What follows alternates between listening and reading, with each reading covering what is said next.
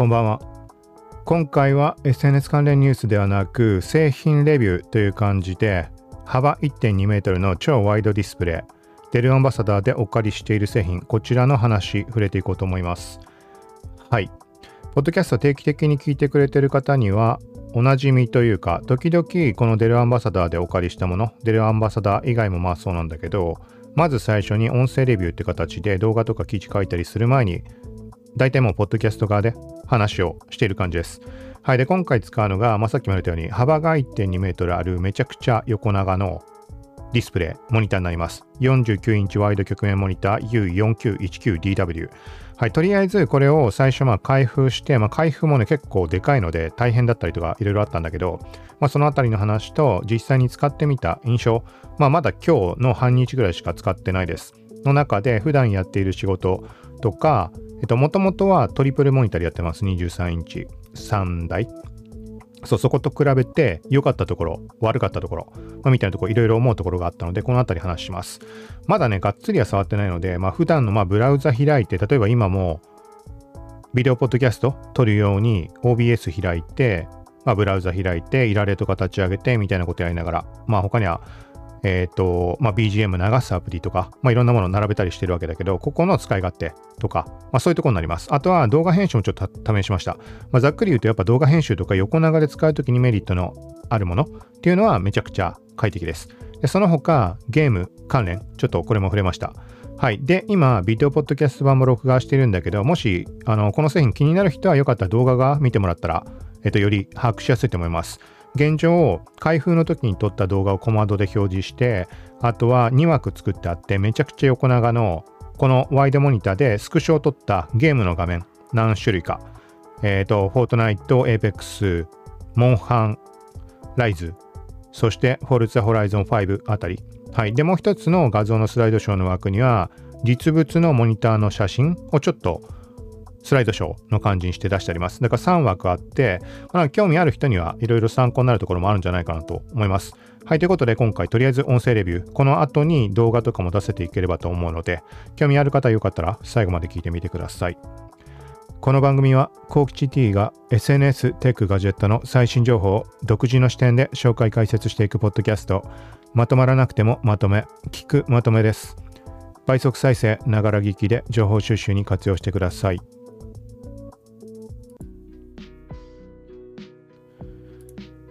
はい。最近日付言ってなかったけど、5月17日21時45分の収録になります。ちょっと今 BGM 一応変えようと思ったらなんか 思った雰囲気と全然違うなしたら、あ、間違えた。今ちょっと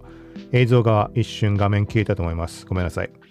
はい。で、とりあえず、まあ、型番というか製品名がデルの U4919DW49 インチワイド曲面モニターってものになります。はい。で、スペック、スペック、ちょっと軽く今、デルの公式のサイトも開いているので見てみると、えっとね、まずこのサイズっていうのが幅1.2メートル言ってるんだけど、27インチワイドモニターを2台並べたぐらいのサイズってことがね、27、27、うん、かな、多分。なんかそんな書き方をしてあったような気がします。そうだね。27インチワイドっていう言い方でいいのかな。うん、まあなんかそのぐらいのイメージをしてください。はい。で、スペック的なところで言うと、まず解像度が 5120×1440。はい、普通のフル HD で 1980×1080 だったっけ？なので、倍以上、横幅に関しては倍以上あります。まあ、さっきの27インチっていうところ、27インチっていうのと解像度はまた別か。1.2メートルあって、5120幅ある感じになります。はい。で、その他、えっ、ー、とね、一応、このポートとスロット軽く読んでおきます。まず電源コネクタとセキュリティロックスロットみたいなの書いてあるね。HDMI とディスプレイポート、そして USB Type-C、USB アップストリームポート、USB ダウンストリームポート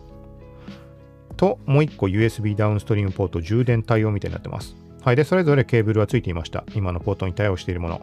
はい。で、とりあえずもうちょっと外観のところで言うと、まあ、あの映像の方で見てくれてる人には、えっと、たまにスライドショーで映ってるか分かりやすいと思うんだけど、横に長くて、あのカーブしてるタイプです。ほんのちょっとだけ。はい。で、まず、じゃあ、トリプルモニターを普段使っていて、3台置いてるところから、この1台に横長にして、感じたところ。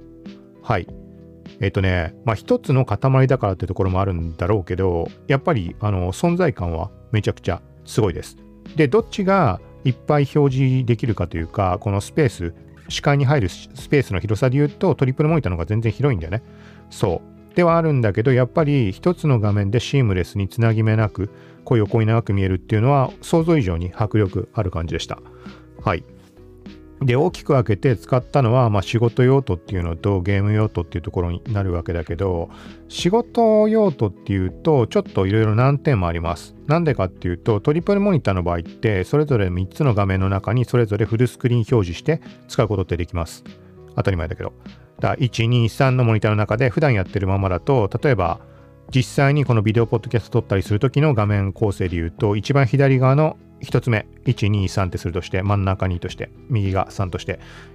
1番目のモニターにはもうブラウザ普通に開いて話す内容とかチェックできるようにしてます。で、真ん中のモニターに関しては、まあその時々で置くもの違うけど、この BGM のソフトを置いたり、あとは最近いられで見出し、あの目次みたいなのを表示して、で、あの、チェック、なんだろうな、今話してる内容の背景色を変えたりとか、そんなこともやってるので、そういうのを真ん中に置いています。で、一番右側のモニターに関しては、まあ、配信用、配信用というか、まあ、録画用に OBS 使っています。こんな感じで一つのモニターごとにこう役割を分けられるんだけど、このね、一つで横長になってしまってるものに関しては、そういう使い方ができないんだよね。あの、無理やり3種類のソフトを起動して綺麗に並べてあげればもちろんできるけど幅を調節したりしてでもそれがね、微調整するとかって結構手間なので、なかなかここはちょっと問題、問題というか、あんまり個人的な用途には向いていないかなと思います。そういうふうにもう完全に画面切り分けて用途を変えたいっていう人の場合は、やっぱトリプルモニターとかの方がいいと思います。はい。で、ただし、例えば、デュアルディスプレイ、デュアルモニターとか2台の人だったらもしかしたら悪くないのかなっていう視点もあります。はい。っていうのが、まあこれ Windows ベースの話にはなるけど、Windows 10だと、何ていう機能だっけ？スナップ機能っていうのかな？使ってる人だとわかるかもしれないけど、例えば今使っているソフトの上のところのバーのところを掴んでこうドラッグして画面の左端にくっつけると綺麗にね画面に分割されます。まあ、使ってる人は普通にわかると思うけど。なので、あの、左端にくっつけるだけで左に1つウィンドウがもう半分まで出て右側の枠に何を表示しますかっていうふうに選択できるようになってます。で、これはもっと増やせて3分割、4分割まで増やせます。けど、3分割って言ってるのは、俺がもともと言ってたようなトリプルディスプレイ的なそういう3分割じゃないんだよね。あの例えば左に1個でっかいのを半分の領域まで出したとして左右の半分のところで右の残り半分のところに関しては上下分割をしてっていうそういう3分割になります。同じ感じで今の左側の大きい部分に関して上下に分割することによって4分割までできます。はい。っていう感じなので、まあ、デュアルで使っている人に関してはもしかしたら綺麗に半分ずつ使うっていうのが簡単にまあできるのでまあ画面の右側にくっつければ右半分指定したものが表示されるしで左側のとこには自分が指定したもの出せるので、まあ、簡単に半分に分割できますよっていうところです。はい、みたいなところで、そう、そこに関してはちょっと作業しづらいかなっていう印象あります。これも慣れかもしんないけど。はい。で、その他、えっ、ー、とまあ最初に感じたところというかでも冒頭でも触れたかもしれないけど例えば今回動画編集をちょっと一瞬触ったりしたんだけどその時はやっぱりタイムラインがあるようなものはめちゃくちゃ作業しやすいです単純にえっ、ー、とまあ音声編集ソフトのまあ俺自身で言うと Adobe のものをいっぱい使うけど音声編集の Adobe のなんつったっけ？おお名前が出てこない。オーディションか。Adobe オーディション。はい、これもタイムラインがあるので、で、普通にプレミアプロとかに関しても、まあ使う人多いと思うけどタイムラインがあるので、その他の動画編集ソフトなんかもそうだと思うけど、これがまあ長く広げたまま作業できるのはやりやすいなと思いました。もちろん複数のディスプレイでもいいんだけど、一つの画面なので、もうフルスクリーン表示したら、もう横長に目いっぱい表示してくれるので、まあ、ここは結構快適なんじゃないかなと思います。2つのディスプレイにまたがるとかそういうこともないので。あとは、まあ、職業的なところで言うと、職業的というか、あの、Excel 使う人とかに関しても横に伸びる感じだったら、かなり、うん、重宝するんじゃないかなっていう印象あります。はい。その他なんだろうね。個人的に試したのだと、まあ今のこのまさしく収録をしている最中の感じと、うーん、作業ベース動画編集をしたのと、でもまだまだそのぐらいかな。まあ、大きく感じたところは本当にやっぱりトリプルモニターの同じ構成にするには、なんか中途半端な微調整が必要っていうところ、ウィンドウ並べたりが、そこがちょっと、うん、難点かなっていう感じでした。かといって、だからといって使い勝手がすごい悪いみたいなこともなく、どっちかっていうと快適な気がします。なんて言うんだろうな、最初ね、もう一個トリプルモニターと、この一つの横長のもので、大きな違いが、ほぼね、えっと、もちろんトリプルモニターの方が視界的には大きもっと広めの、もっと左右、端の方まで視界に入ってくるんだけど、それよりは横幅狭いにもかかわらず、なんかね、やっぱり没入感っていうのはめちゃくちゃ高いんだよね。これ後で触れるゲームの時の方の話聞いてもらった方が分かりやすいと思うんだけど。なんて言うんだろうな。やっぱシームレスだっていうところもあるのかもしんないし、うーん、とにかく、そう、そうだね。没入感が高いっていう感じです。あんまり意識がそれることがない。まあ、そらそうか。ベゼルの部分ってやっぱ邪魔になるしね。で、俺が使ってるモニターってめちゃくちゃ古いやつなので、なんかもうほら、あのー、まあ、聞いてくれてる人には伝わるかもしれないけども、パソコンって一切使うつもりがないぐらいの勢いで iPhone で全部済ませるみたいなのを何年間かやっていて、で、その後デスクトップに今戻ってしまったのがあって、なので、そうそう。だから、なんかもう元々あったモニターをそのまま使ってるだけ、買い替えるつもりもないし、PC なんてもう使わないと思ったので、ぶっちゃけ。そう。っていうところがあるから、まあ、ベゼルやったら、あの、幅広いわけよ。に対してシームレスっていうのは全然やっぱり違うなっていう印象あります。で、その他逆にトリプルモニターの場合って正面に置いてるものに対して左右にあるモニターって角度自分で調整できるので当たり前だけど自分のちょうどいい角度にできるんだけどそこに対してこの曲面モニターだと元々の形にでもうそのまま使うしかないので当たり前だけど。なのでちょっとそこが違和感はありました。トリプルモニターの場合結構俺の場合内側に傾けてるので左右の。何ていうのかな。左に顔をやった時には何ていうの？距離感を正面で見ているモニターとぴったり同じ距離までってのは無理だけどある程度左右を斜めにして俺の方に向いてくれるようにしてるのでなんかその見栄えと今こうに真正面この今回モニターしている一つの横長のやつに関しては、そのね、左右の端っこを見た時っていうのは、あ、一気に見ている距離が遠くなったなっていう印象があります。正面と比べて。これも当たり前なんだけど。そこはちょっと違和感ありました。でも見てるうちになんかちょっと慣れてきたかな。今そんなに違和感がない。で、昨日、今日あたりにツイートしたもので、このレビューには一切関係ないことなんだけど、なんかね、最近一気に目が悪くなったのかなっていうのをふと、あの、気づいた瞬間があって、何かというと、これ普通に老眼とかってことなのかね。老眼って調べるとそういう感じのことは出てくるけど、でも今まで気づかなかったなんてことがあるかなっていう不思議。昨日ふと気づいたんだね。なんかね、すごい近いものが見えづらくなってるってのは前からあったわけよ。いつからかわかんないけど。でも遠くのものも見えないなっていうか、あのね、ツイートした時ってカメラのあの F 値、F1.2 みたいに目がなってるみたいな書き方をしました。どういうことかというと、このピントの面が浅すぎて、そのよピントの位置からちょっとでも奥にしろちょっとでも手前にしろもうボケちゃってんだよね。ちょっとっていうとちょっとちょっと語弊はあるけどあの何十センチとかそのぐらいは、まあ、カバーできるけど。でそれが何かっていうともう本当にこのモニターを見て見っぱなしみたいな生活なので 本当に極端にありえないぐらい。なのでここの普段見慣れているピントの距離のもの以外が全部焦点が定まりづらいみたいなそんな体というか目になってしまったのかなみたいな。感じの、まあ、印象があります。で、これが今言ったみたいに、もし俺が勝手に考えた、その考察したところが正しいのであれば、さっきのさ、本当に真正面のモニターがあって、左右のモニターもさ、同じ距離ではないにしても斜めにしてるから、ある程度そこまでの差がないわけだね、正面のモニターと。っていう状況が余計まずいんじゃないかって。本当にさ、その、その距離感のとこにしかピント、俺目が合わせるタイミングがないわけだから、もう丸一日の中で考えても。そもそももうずっと本当にパソコンの前にいるような状況がもうひたすら続いたりしているので。でそこに対してこの横長のものだとさっき言ったみたいに端っこに目をやるときっていうのは多少距離が遠くなるわけだよね。焦点距離が。だそのせいかなんかね今これが訓練になってる気がする。あの回復の。マジでなんかね普段のこのトリプルモニターで見てるときにはなんかねこのなんかやったら目ぼやけんなみたいな思う瞬間があったんだよね。ちょっと目そらした別の場所見たとき。それが今ない感じします。そんなちょっと試しただけで変わるかって話ではあるんだけど、でもね、そこは不思議と感じている最中。ちょっとめちゃくちゃ話それたけど。はい。っていう感じで、まあそんなところが、まあファーストインプレッションというかそういうところでは、まあ感じたところです。はい。で、ゲームに関して、ちょっと順番思いつきで言ってるからめちゃくちゃなってしまってるけど、ゲームを先に言うか、一番最後に外観言うか、外観が普通先か。まあ、ちょっとゲームの方の話移ろうと思います。はい。で、動画の方ではもうずっと画面映してるけど、今まさしく横長で映してるものはフォートナイトの画面になります。これはなんかイベントとかの案内みたいな画面かな？ここに今出てるのは。で、順番にこれは切り替わっていくので、ここ眺めてもらうと、フォートナイトはね、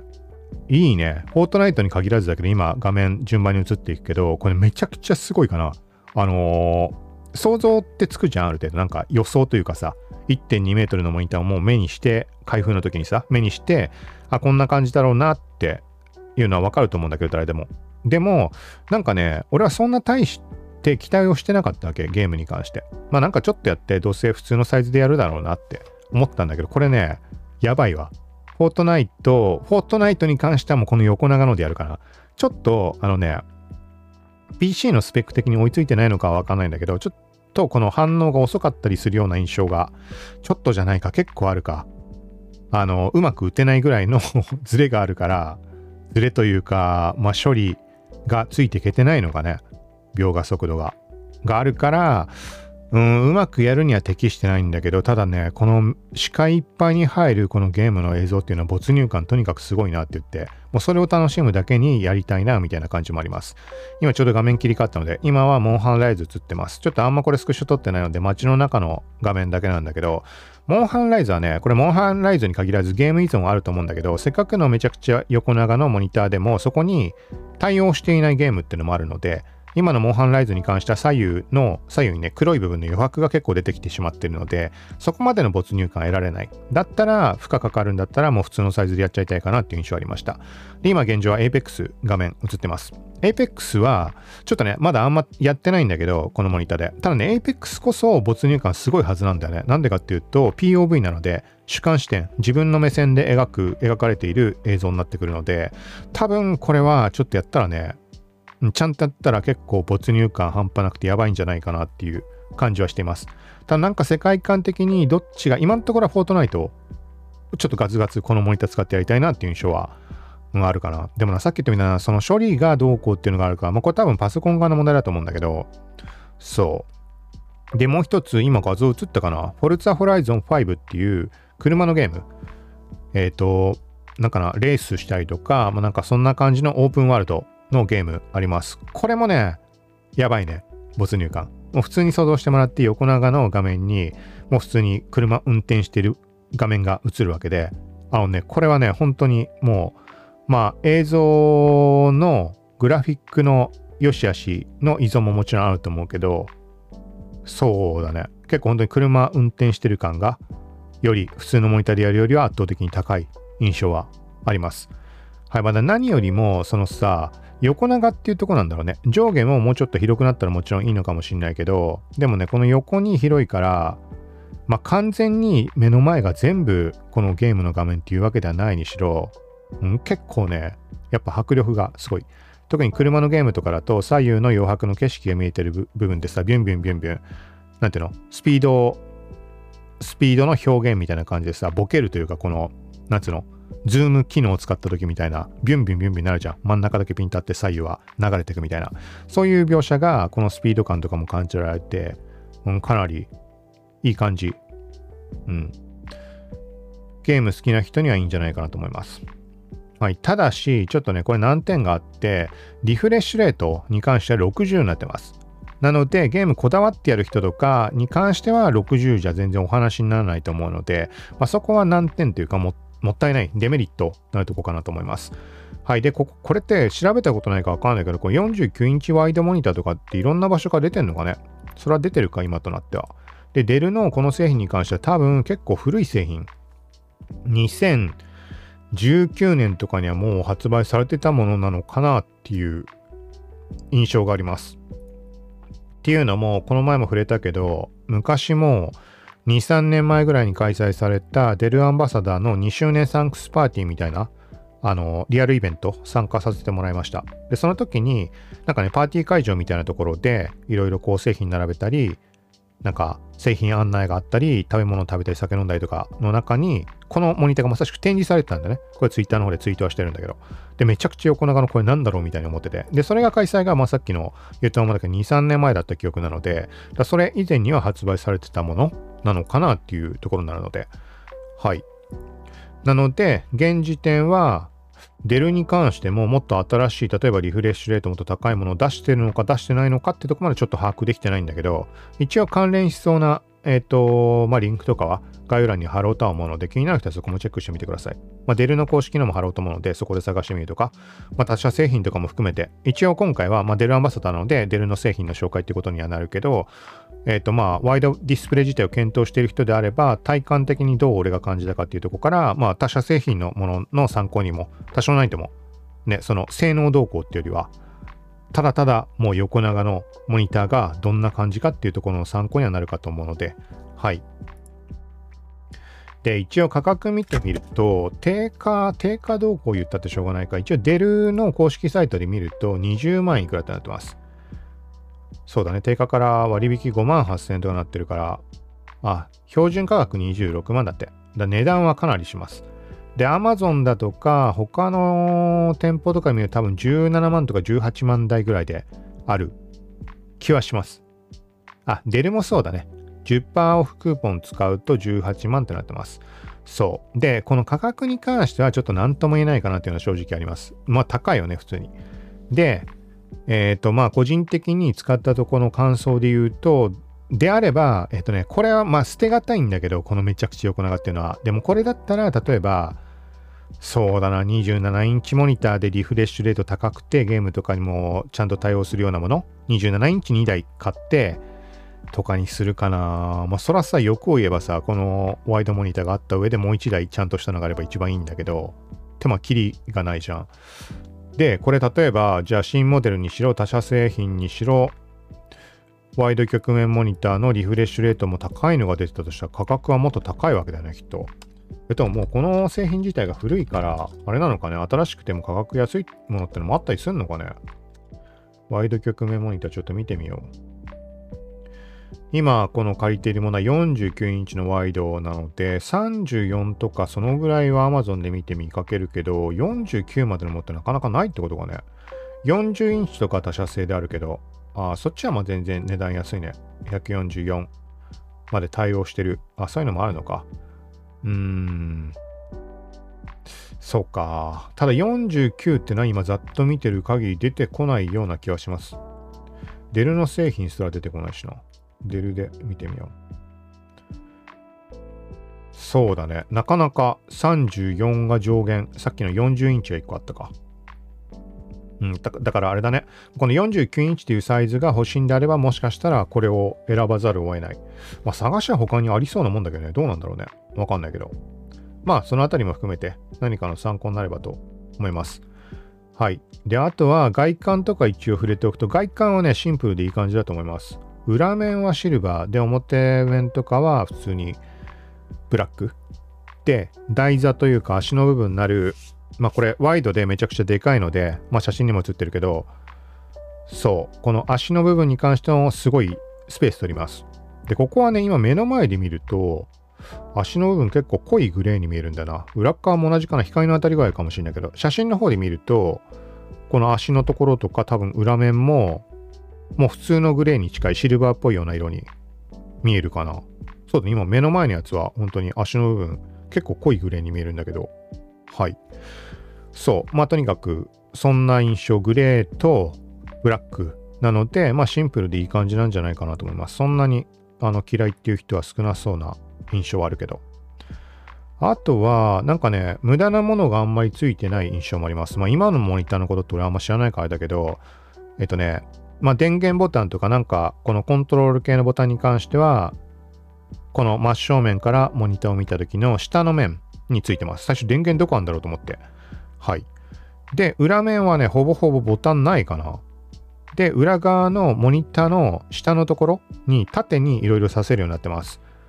えっ、ー、と、HDMI だとか、最初触れたっけか。HDMI だとか、ポート関連。そこはね、めちゃくちゃ差しづらい感じあります。で、あと重要な、モニターの高さと角度に関してはちゃんと調整できるようになってます。これ動画、開封動画のところでちょっとね、特定の箇所を見てもらうと、あの、映ってるんだけど、あの結構力そんなに加えることなく簡単に動きます。このね、ディスプレイ自体はこの台座も含めるとめちゃくちゃ重いんだけど、運んだりするときとかも。けど、高さを変えるのは簡単に片手で、今やってみよう。そうだね、座りながら片手で上下できるぐらい。まあ、ちょっと一瞬こう手は引っかかる、引っかかるというか、多少力を加えなきゃいけないけど、うん、両手でやったりすれば全く問題ない。と、前後の角度。斜めにこう手前に傾けたり、奥に傾けたり。奥には傾かないっけな。あ奥に傾けることもちょっとできるね。手前に傾けるっていう感じもできる。このあたりは本当にね、すごい簡単に、なんかいちいちスイッチみたいなのカチャッとかやってやることもなく、裏側に回んなきゃいけないとか横に回んなきゃいけないこともなく、もう正面から見ている状態で簡単に角度、高さ変えられるので、このあたりも結構、まあ、体のサイズによっても視点の位置、好みもあると思うし、はい。まあ、快適に使えそうな印象はあります。はい。ということで、こんな感じかな。あとは画面映してるものだと、まあ、開封のはごちゃごちゃ開けて組み立てる感じ映してるのと、もう一つの左側の写真に関しては、iPhone 11 Pro をちょっと置いてサイズ比較。サイズ比較したってこれじゃわかんないと思うけど。はい。まあ、とにかく、まあ、横長めちゃくちゃでかいっていうのは伝わるんじゃないかなとは思います。これ上の写真、フォルツァホライゾン5映ってるかな？なんか映ってない気がするんだけど。でもスクショだから拡張子なんてでも、全部 PNG だしな。なんかさっき何枚か写真表示されないなと思ったら、あの iPhone のさ、あの拡張子あんじゃん。なんて読むのかわかんないけど、ローマ字読みしたら Heik って読みそうな HEIC だっけ？そう、それで表示されてなくて、JPEG に変えて、ちょっと今表示するようにしたんだけど。あとは特徴。まあでもこんなもんかな。もうとりあえず、まあ本当に使い始めたばっかりで、6月の12日が返却かなんかなので、まだ丸々2ヶ月とは言わないけど、3週間以上残っているので、ちょっとがっつり使ってみようと思います。でもね、今からもうね、これ手放すの惜しいなっていう感じがすごいんだけど、かといって、さっきの値段のもの買うっていうつもりも全くないし、そうだな、悩ましいね。これ消えたらもうめちゃくちゃ寂しいね、絶対。うん。みたいなのも今から想像できてしまう。あとは映像を見るのも試しました。ただね、映像はね、結局横幅がこうにモニターが広かろうが真ん中に集中したあのー、サイズにしかならないので、横目いっぱいに表示してくれるみたいなことも多分ないと思うので、そこがちょっともったいないというか、表示の仕様はないけどね、上下切っちゃって表示するしかないだろうから、もし表示するにしても。っていうのは、これが映像を見るときも大画面っていう感じで、うん、体感できたらすごいいいなとは思うけど、まあそうだね、そこはしょうがないよね。ただ、まあ、左右が真っ暗になって真ん中に映像が映っているだけの状態にはなるわけだけど、それでも集中してみたい時々にはまあ没入感あるからいいのかな、これも。没入感って言うと違うかもしれないけど、余計なものが目に入らないから気が散らない。まあそれを言ったらね、それこそ VR ゴーグル、メタクエスト2で見りゃいい話ではあるんだけど、はい、みたいなところで、うーん、このぐらいかな。また、今後配信していく時に関しても、その都度今日使ってみて、まあ、こんなことを感じたとかあれば、また随時音声で話をしていこうと思うので、はい、今回もし動画で見てくれた方はチャンネル登録してもらえたらと思います。で、音声側の人も、今回みたいなケースは特に動画で見てもらう方が、いろいろ把握しやすい部分もあったりするので、よかったら、聞くまとめで、YouTube の中で聞くまとめで検索してもらうと、アバター使って話してるのがあるので、はい。よかったらそちらも合わせてチェックしてみてください。はい。ということで、今回は以上です。次回からはまたいつも通り、普通の SNS 関連のニュースになるかと思うので、はい。まあ、またあんま時間かないように配信しようと思うので、よかったらまた聞いてください。はい。ということで、今回は以上です。最後までありがとうございました。さようなら。